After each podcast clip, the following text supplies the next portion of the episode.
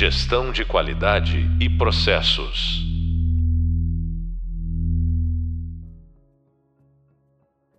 Olá, bem-vindos ao podcast da disciplina Lean e Melhoria Contínua de Processos. Sou o professor Cláudio Parra de Lázari e no podcast de hoje vamos falar sobre proposição, implantação e controle de ações de melhoria. Para falar sobre esse assunto, nosso convidado de hoje é Elder Zuin. Elder é analista de processo sênior no Banco BV.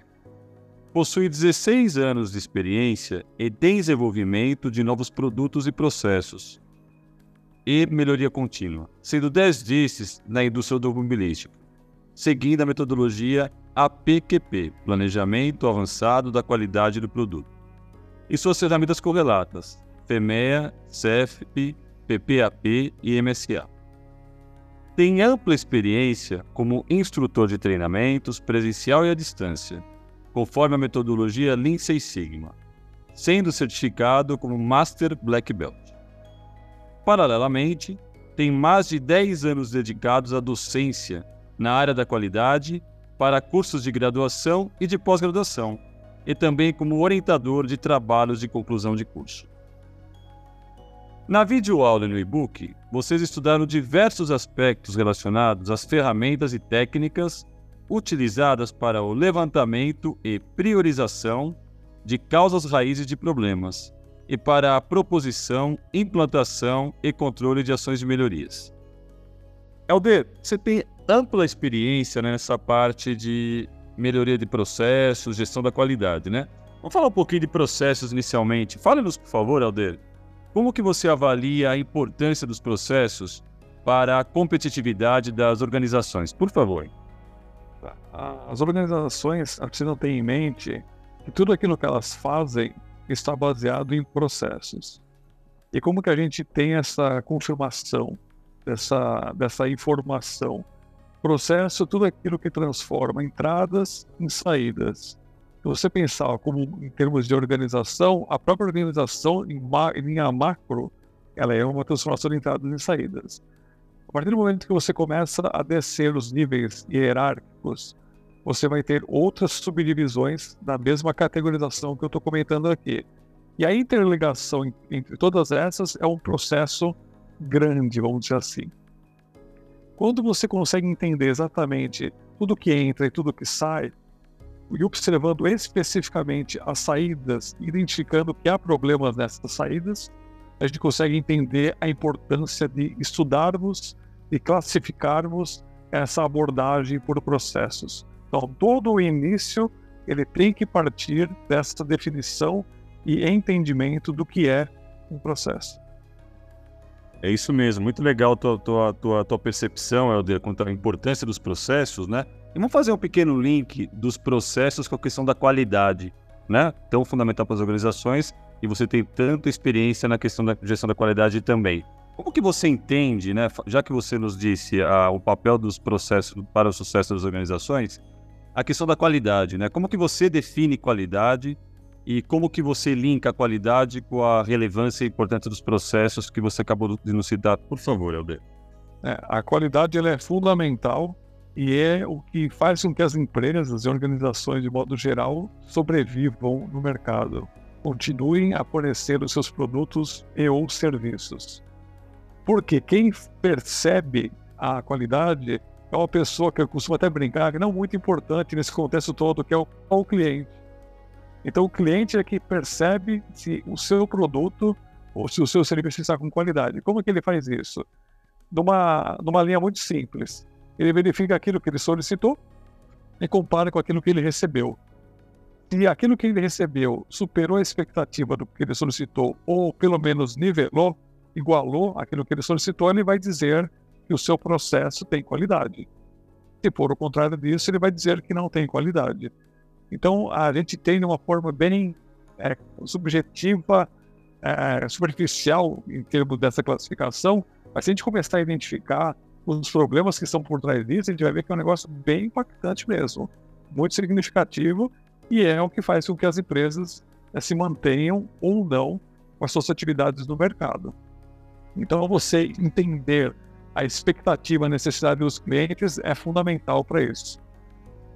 Perfeito. E você citou aí na sua fala a importância dos clientes, né, na questão da percepção, né, e avaliação da qualidade dentro das organizações ou para as organizações. É, Fale-nos um pouquinho dos stakeholders, né? Você, você, citou a questão dos clientes, né, que correspondem a um dos elementos, um dos das partes integrantes dos stakeholders. Fale para nós aqui, Alder, por favor, é, como os stakeholders são fundamentais do ponto de vista da gestão da qualidade, melhoria de processos e como que eles se relacionam ao sucesso dos negócios. Por gentileza. Tá. Uh, normalmente a gente costuma associar como único stakeholder de forma incorreta, né? Conforme você falou, né? Exatamente o contrário do que eu estou comentando agora, o cliente. O cliente está numa das pontas da cadeia. Na outra ponta, que é, olha, eu acho que é mais importante ainda do que o cliente, são os fornecedores. Porque se não tiver o fornecedor, a gente não consegue atender o cliente. Então, o outro stakeholder fundamental é o, fornecedor. Nós temos também as próprias pessoas da organização, a governo, a comunidade que está em volta da organização, a, todo mundo que está envolvido ali naquele processo e na organização. Então, se a gente não conseguir entender exatamente quais são os papéis de cada um deles, de cada, cada um desses stakeholders, a gente vai ter um risco associado a esse não entendimento. Se nós temos um risco associado e a gente não trata esse risco, a gente vai pôr em, em dúvida, se é que eu posso dizer assim, toda a cadeia que está envolvida ah, nesse, né, nesse processo. Reforçando, desde a ponta fornecedor até a ponta cliente.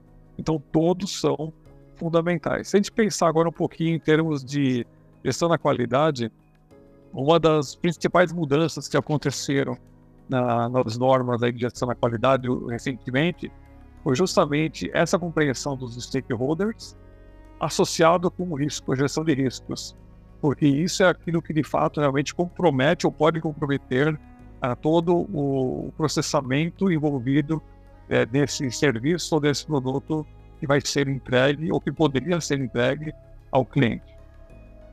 Perfeito. E é, vamos detalhar um pouquinho a questão da melhoria, né? Da melhoria de processos. Quando nós falamos de projetos de melhoria, né? Esses projetos eles, eles são contemplados por diversas etapas, né? Fale-nos para nós aqui, primeiro em linhas gerais, Helder, como que você avalia as principais etapas, ou quais seriam, na sua, na sua opinião, as principais etapas de um projeto de melhoria junto às organizações, dentro da tua experiência ampla sobre esse assunto? É, normalmente a gente pode começar, mas é a única forma de fazer uma avaliação para melhorar um processo. Na verdade, é a pior forma possível, né? Porque a gente está atuando com o cliente e mais precisamente com a sua reclamação. Então, quando o cliente reclama, teoricamente tem um problema ali. É a única forma? Certamente não. Mas vamos abordar esse ponto e depois eu falo do outro. Então, o cliente reclamou. Normalmente, o cliente vai falar sobre o sintoma. Ele não vai falar sobre o problema eu não estou conseguindo encaixar isso, encaixar aquilo, não estou conseguindo utilizar esse aquele produto. Por que, que você não consegue utilizar?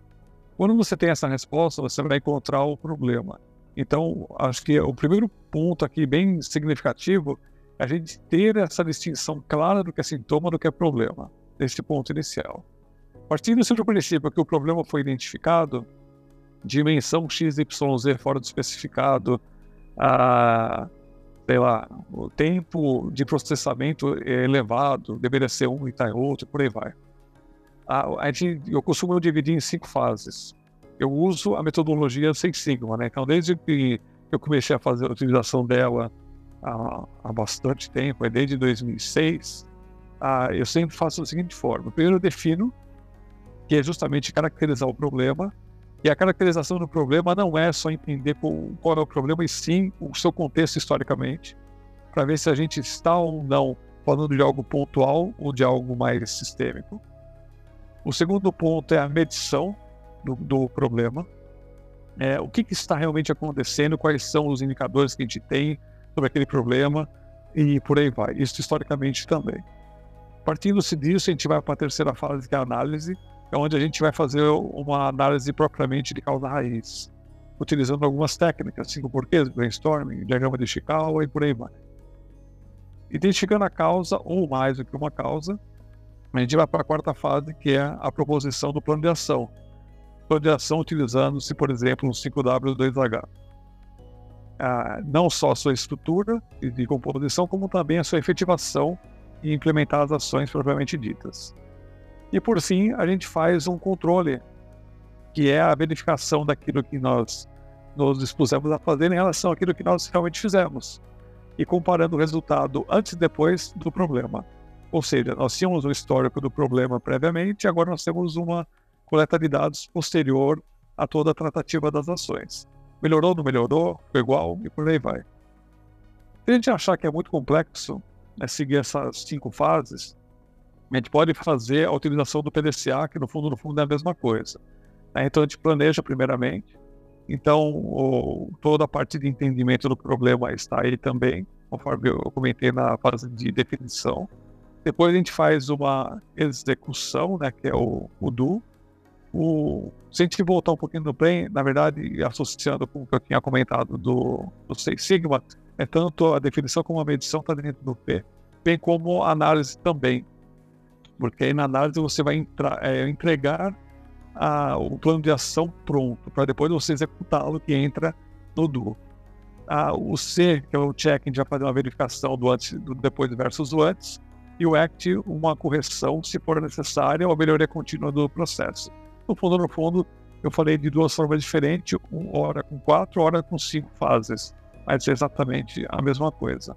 Então, eu recomendo sempre a utilização de alguma metodologia, independentemente de qual seja, para a gente não ter uma subjetividade na avaliação daquilo que a gente está fazendo, na proposição das ações que nós estamos fazendo também. Perfeito, muito legal, Eder, porque você citou diversas técnicas, ferramentas, metodologias, e os nossos alunos, nossos ouvintes aqui que estão nos ouvindo, eles é, aprenderam aqui durante a nossa disciplina. Né? Então você, você citou aí o PDCA, que é uma, uma ferramenta, uma técnica que nós abordamos na disciplina. Você falou dos cinco porquês, do diagrama de Chikawa, diversas outras que nós, você citou aqui que nós abordamos na, na presente disciplina que os alunos, nossos ouvintes estão aqui participando, né? Vamos falar um pouquinho especificamente na questão da proposição das soluções de melhoria, tá? Naquela fase em que nós já identificamos as causas raízes prováveis do problema ou causas raízes que podem potencializar a melhoria do processo, e nós vamos agora desenhar as ações, né, propor as ações de melhoria para aquela situação que está sendo enfrentada naquele projeto específico de melhoria é, dentro da organização. Fale-nos um pouquinho, Helder, dentro da tua experiência, da... você até citou na tua fala, né, do 5W2H. Como que você entende a importância do 5W2H, como que ele é constituído, é, dicas que você poderia estar dando no sentido de, do bom aproveitamento dessa excelente né, ferramenta de, de levantamento, de identificação de ações de melhoria. Então, eu queria que você discorresse para a gente um pouquinho da tua vivência, para nos dar aqui dicas sobre o uso, a importância e a aplicação do 5W2H. Por favor, Helder. Ah, ok. Uh, o que a gente costuma fazer? Antes de adentrarmos a ferramenta 5W2H, a gente costuma fazer um brainstorming com a equipe, e a equipe ela faz tudo aquilo, as ideias, lança todas as ideias que ela tem com relação à solução para aquelas causas identificadas. Vamos supor que foram listadas 20 soluções. Poxa, a gente vai ter que fazer as 20 soluções dentro da planilha 5.2H da ferramenta? Não necessariamente. O que está faltando aí para fazer essa ligação? Um, uma priorização dessas soluções a gente costuma utilizar como base o seguinte: o impacto no negócio. Se eu eliminar é, essa ação, ela vai eliminar a causa raiz ou ela vai ah, somente ah, contornar a causa raiz, se é que eu posso dizer dessa forma. Então, a gente vai dar uma pontuação com relação a isso. Qual é o custo envolvido com relação a essa ação e o tempo também. Então, com base, se vocês quiserem colocar outras dimensões para fazer a priorização, pode também. Não é uma, algo é, fechado, rígido, não. A gente costuma usar esses três que já dá um bom entendimento de, com relação à priorização. Passado essa etapa, nós vamos para a ferramenta 5W2H e basicamente são sete perguntas que nós temos que responder. É o que, quando, é, onde, quem, por quê, como é, quanto custa, e eu acho que eu devo ter esquecido de uma aí, que é sempre assim, né? A gente vai tentar falar de cabeça sem o pensar, a gente acaba esquecendo de uma. Ah, aqui o importante é a gente é, fazer isso em equipe, esse é o principal ponto. E de, sobre dicas da ferramenta, é, para a gente ter uma efetividade na sua implementação, porque uma coisa é você propor a ação, outra coisa é você implementar a ação. Primeiro, o responsável, nunca coloque uma equipe como responsável, ou mais do que uma pessoa. Coloque uma única. Por que isso? Porque se eu colocar, por exemplo, uma equipe ou duas, duas ou três pessoas como responsável, eu acho que o outro vai fazer, o outro acha que eu estou fazendo e ninguém está fazendo nada. Então a gente precisa ter um único. Ah, mas eu vou ter que fazer? Não necessariamente. Você vai ser o responsável pelo gerenciamento. Se você tiver que utilizar outras, outros recursos para fazer essa ação, nós vamos direcionar para você esse gerenciamento. Tá? Então essa é a dica é interessante. É, uma outra dica que eu dou e foge das sete perguntas do 5W2H que é o que eu tenho utilizado muito ultimamente, é o terceiro H. How is? Como está? O que é o como está? O progresso daquela ação. 0, 25, 50, 75 ou 100%. Para que isso? Vamos supor que eu esteja 50% ah, em andamento e eu disse que eu faria em 5 dias. Hoje já é o terceiro dia e eu estou com 50%. Faltam dois dias. Você vai conseguir fazer os outros 50% ou a gente pode dizer que está em atraso? Então é importante a gente ter esse acompanhamento também. Porque senão a gente pode deixar também como ah, não iniciado até o quarto dia dos cinco e de repente no último dia a gente faz tudo. Algum problema deve ter ocorrido no dimensionamento do tempo, então, ou na alocação das pessoas dos recursos. Então é por isso é importante também. Ah, outra, outro ponto que eu considero relevante também, que eu utilizo bastante, implementou a ação, evidencia que ela foi implementada. E coloca essa evidência no plano de ação também. Ah, você está dizendo para a gente já fazer uma coleta de dados? Não necessariamente, mas coloque que ela foi implementada, porque senão a gente pode ter lá na frente, na hora que a gente for fazer o, uma verificação, o depois versus o antes, que não teve êxito aquela ação, porque na verdade ela não foi implementada, e não porque ela foi implementada e não teve sucesso. Eu tenho que tomar cuidado com isso também. Então, basicamente, são essas dicas que eu deixo para vocês com relação ao plano de ação. Perfeito, Helder. Muito valiosas essas dicas. E você é, comentou conosco aqui, né, na hora da formulação do 5W2H, você citou vários critérios, né? que podem ser utilizados como fatores de priorização das ações propostas no plano, certo? Porque na hora que você, você citou algo interessante, né? É a questão do brainstorming. Você monta a equipe, o pessoal da, da equipe sugere as ações, isso é colocado no 5W2H através de um brainstorm, ou seja, sem nenhum filtro, sem nenhuma limitação, e depois essas é, sugestões de melhorias têm que ser, têm que ser priorizadas, né? Você citou aqui para a gente alguns desses critérios. Você falou a questão do impacto, você falou a questão do custo e você falou a questão do tempo, né? Você falou três, três dos diversos critérios para ser utilizados na priorização. Especificamente quanto à priorização, Helder, você poderia citar alguns exemplos de ferramentas que podem ser utilizadas quanto à priorização? Na nossa disciplina, eu, nós citamos aqui, por exemplo, a questão da matriz Gucci, né? Gravidade, urgência e tendência. Se você puder falar, não sei se você utilizou já a matriz Gucci, gravidade, urgência e tendência, se você já utilizou essa ferramenta, se você puder abordar um pouquinho ela ou outras que você queira citar, mas especificamente da Gucci, se você puder falar, seria bem legal. Tá. Eu, eu já utilizei a Gucci, mas quando a gente aborda essas três dimensões que eu citei, eu tenho por hábito utilizar uma, uma ferramenta de priorização, uma matriz de priorização que por ponderação de notas e pesos. Ah, no fundo, no fundo, não é muito diferente da Gucci, né? Porque a gente vai ter como objetivo algo priorizado, só muda posso dizer que o critério, vamos dizer assim, é a forma de pontuação. Então, através de uma ponderação, a gente consegue fazer uh, essa, essa, essa, essa, esse, essa pontuação, vamos dizer assim, esse, esse valor calculado, e com base nisso a gente prioriza.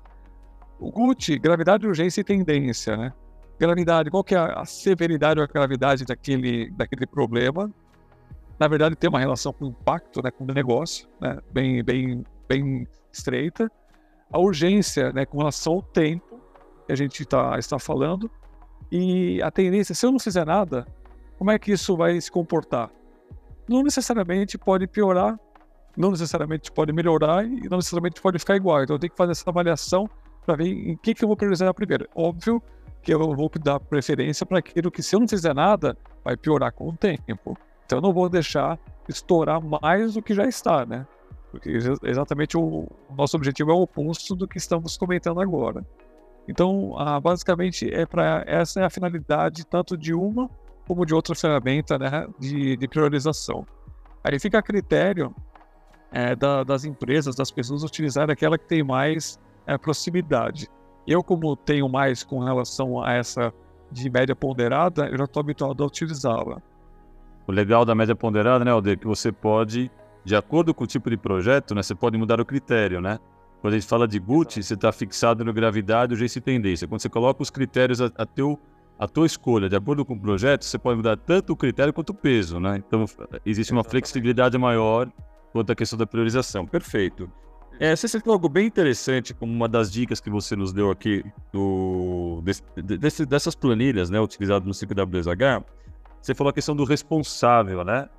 De quando houver uma ação, indicar um responsável, porque você, se você puser várias pessoas, pode ser que alguém, o grupo fala que vai fazer a ação e de repente um joga para o outro e acaba não acontecendo, né? É, como que ocorrem as reuniões, né? De acompanhamento. Eu estou pensando agora na implantação, tá? Então, uma vez definidas as ações e priorizadas as ações de melhoria, essas ações elas são implantadas, perfeito? E como que é o acompanhamento? Que dicas que você daria quanto ao acompanhamento durante a implantação? Porque como você bem disse, né? Por mais que as ações sejam excelentes, as ideias sejam ótimas, se elas não forem implantadas e acompanhadas, pode ser que aquele trabalho se perca, né? Então seria legal você falar um pouquinho da questão da implantação, da etapa de implantação e controle dos projetos de melhoria. Como, quais os cuidados a serem tomados? Você já falou um deles, ou alguns deles, eu guardei bem a questão do responsável, mas se você puder dar mais alguns subsídios, especificamente durante a implantação e acompanhamento, porque esse é um dos pontos críticos quando nós falamos de melhorias, por favor. É.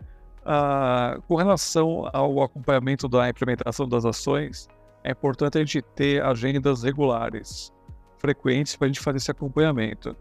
E aquele, aquela questão que eu comentei que é extremamente importante. Coloquei 25% que está em andamento uma determinada ação, comprove que ela está realmente andou 25%. Puxa, mas você está duvidando? Não é isso. É porque a gente não quer que o prazo seja comprometido. A gente não quer que não só o prazo daquela ação, como o prazo no caminho crítico inteiro seja comprometido. Então, isso é importantíssimo. Ah, então a gente costuma fazer essas reuniões ah, regulares para esse acompanhamento. Pode ser que tenha um atraso, isso aí normalmente acontece. Claro que a gente não gostaria disso, mas é importante que a gente sinalize antes de acontecer. Então a reunião está aí com mais dessa finalidade também, para a gente conseguir replanejar e ver o impacto que pode causar essa, é, esse atraso. Vamos supor que a gente tenha 10 ações e as 10 ações vão ter o ganho que a gente está desejando. Se eu implementei 8 ações, eu consigo fazer a, o, a proporcionalidade do ganho até que as outras duas fiquem prontas. Isso entra no controle também. E uma coisa que a gente observa constantemente que acontece é o seguinte: ah, eu implementei a ação, eu não preciso mais controlar nada. O, o processo vai controlar por si só. Isso não é verdade. Isso não é. Deus está sempre do nosso lado, mas nessa hora ele está tá longe. Não é assim funciona, não. Você tem que fazer a sua parte para a colaboração divina, entre aspas, vamos dizer assim. Então, aqui que a gente acaba percebendo, por exemplo, em projetos Six Sigma, ah, eu vou tirar férias na etapa de controle. Não faça isso, pelo amor de Deus. Entregue o projeto inteiro concluído. Quando você for fazer a passagem de bastão, do projeto para o processo, para o dono do processo, chame antecipadamente o dono do processo para uma conversa, passe todas as informações e, se possível, ainda fique com ele durante um tempo para não ter essa perda. Porque o que, que, que costuma acontecer, infelizmente? Trabalha, trabalha, trabalha, trabalha no projeto, tem um ganho, passa um, dois meses, perde tudo. Aí você tem que fazer um outro projeto. Trabalha, trabalha, trabalha, passa um, dois meses, perde tudo. É o dente de serrote. A gente não quer isso. A gente não quer ficar ganhando, perdendo, ganhando, perdendo. A gente quer ganhar, estabiliza, ganha mais um pouco, estabiliza, ganha outro pouco, estabiliza e sempre crescendo. Essa é a ideia. Então, cuidado com a fase de controle. Não se contente apenas com a implementação das ações. Não é só isso que vai garantir o sucesso da melhoria contínua do seu processo. Perfeito. O Helder, agora eu quero, é, já que você bem comentou conosco na né, questão do controle e do acompanhamento das ações e do controle, como você bem disse, do projeto de melhoria, né? Eu queria apresentar dois cenários. Vou falar primeiro de um cenário, queria que você explicasse o que, que você recomendaria para as organizações nesse cenário, depois eu falo do outro, tá bom? Primeiro cenário. A equipe do projeto fez o projeto de melhoria, levantou as causas raízes, propôs soluções, priorizou, implantou e controlou, e o projeto foi um sucesso. Ou seja, as metas foram atingidas, tá? Então esse é o primeiro cenário. O que você recomenda por parte da organização é, do ponto de vista do feedback à equipe, ou seja, para que essa equipe continue motivada continuamente? Estou colocando essa questão porque é algo que acontece muito, uma dúvida que recorrente é, isso até pela vivência que nós temos na área, né? Equipes que motivadas, que fazem um projeto de sucesso, segundo, no terceiro vai perdendo gás no, na, na, sequência. Então, o que, que você colocaria de pontos legais, importantes do ponto de vista da organização, para motivar essa equipe no sentido que essa equipe busque constantemente melhorias, até porque o próprio nome diz, melhoria contínua, né? Para que, que essas equipes elas se motivem cada vez mais nesses projetos. Primeiro nesse cenário, depois eu falo do outro, por favor. Uh, a gente pode fazer cerimônias, cerimônias onde a gente vai apresentar o resultado do projeto, não só para a equipe, para todo mundo, inclusive presidência e diretoria. Eu tinha esse hábito de fazer quando estava atuando com o projeto Sem Sigma. Então a gente fazia reuniões periódicas com esse público. É difícil de falar com esse público, mas é necessário. É, porque aí você vai ter a sua visibilidade, você vai ter os seus feedbacks naquele momento, e normalmente, dependendo do resultado que você está mostrando ali, são positivos.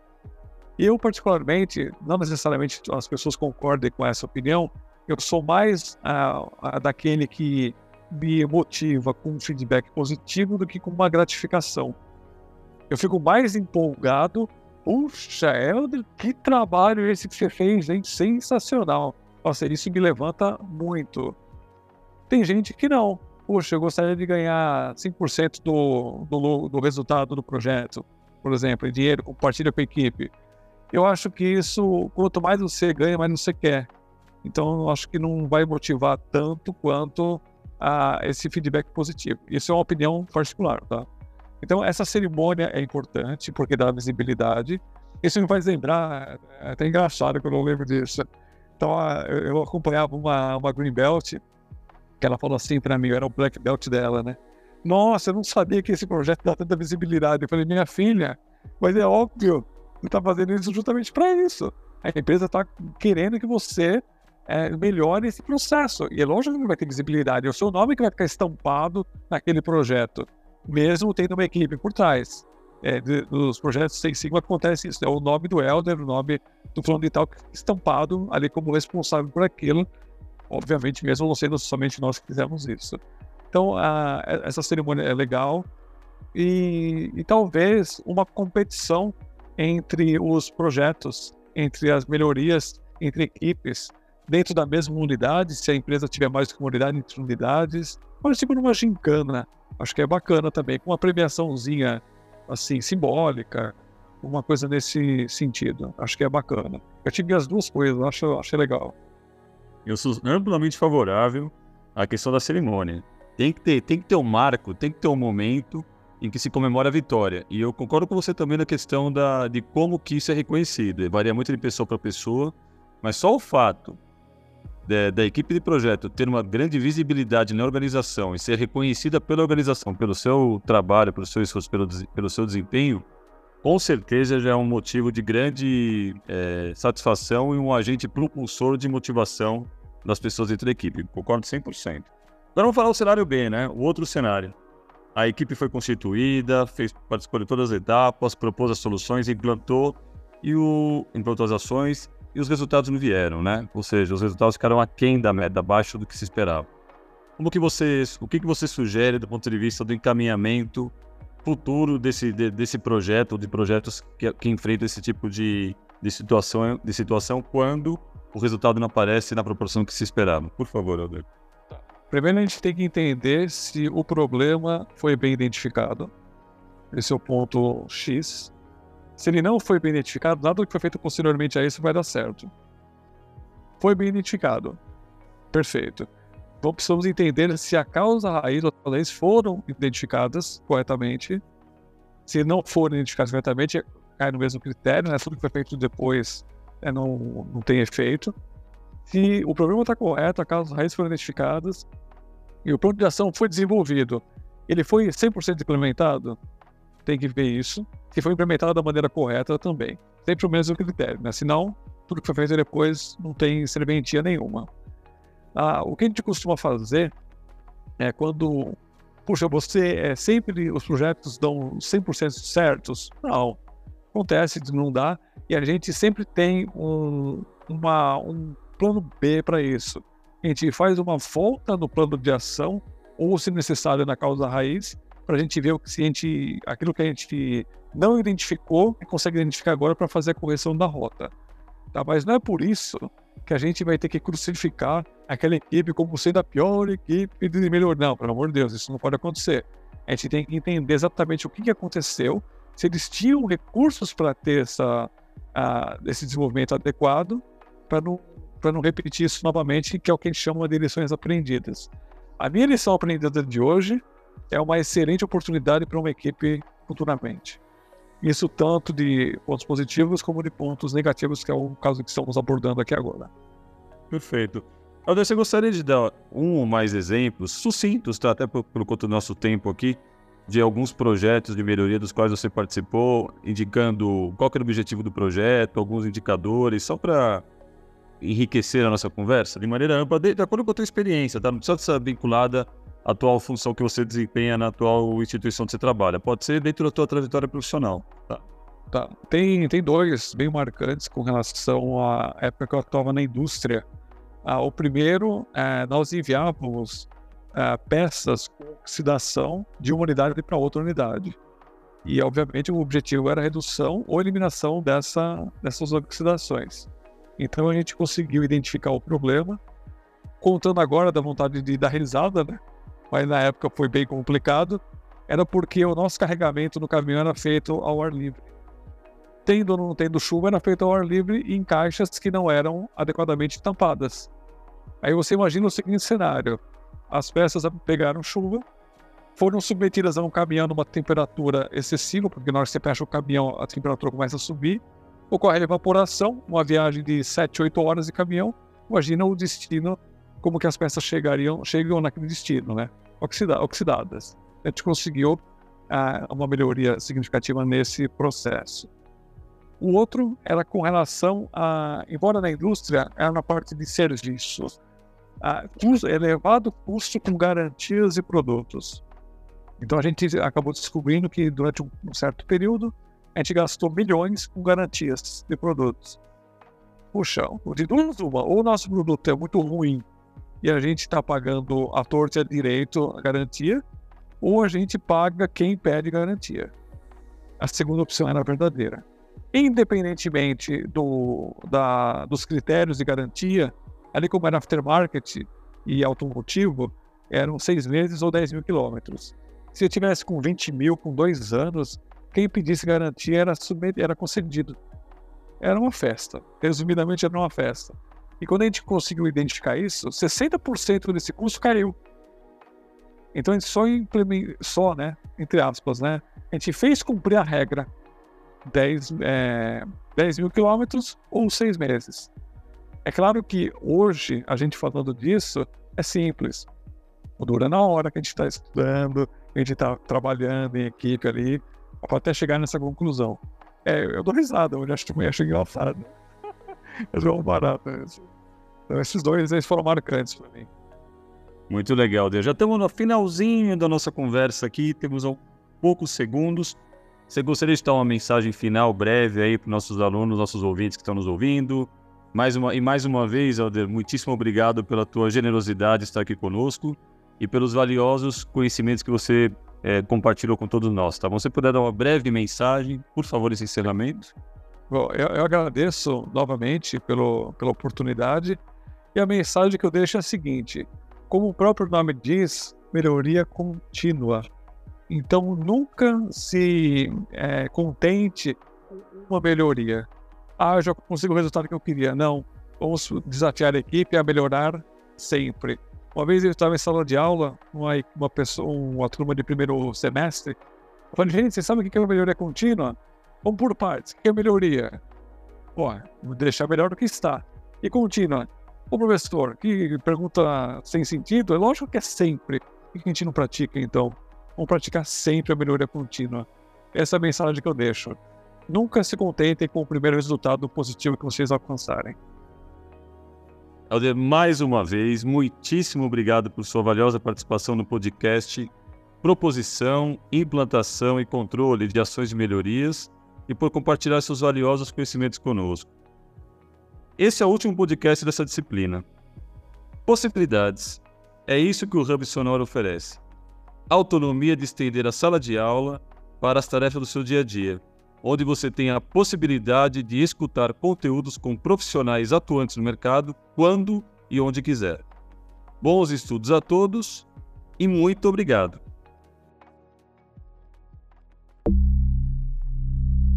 Gestão de qualidade e processos.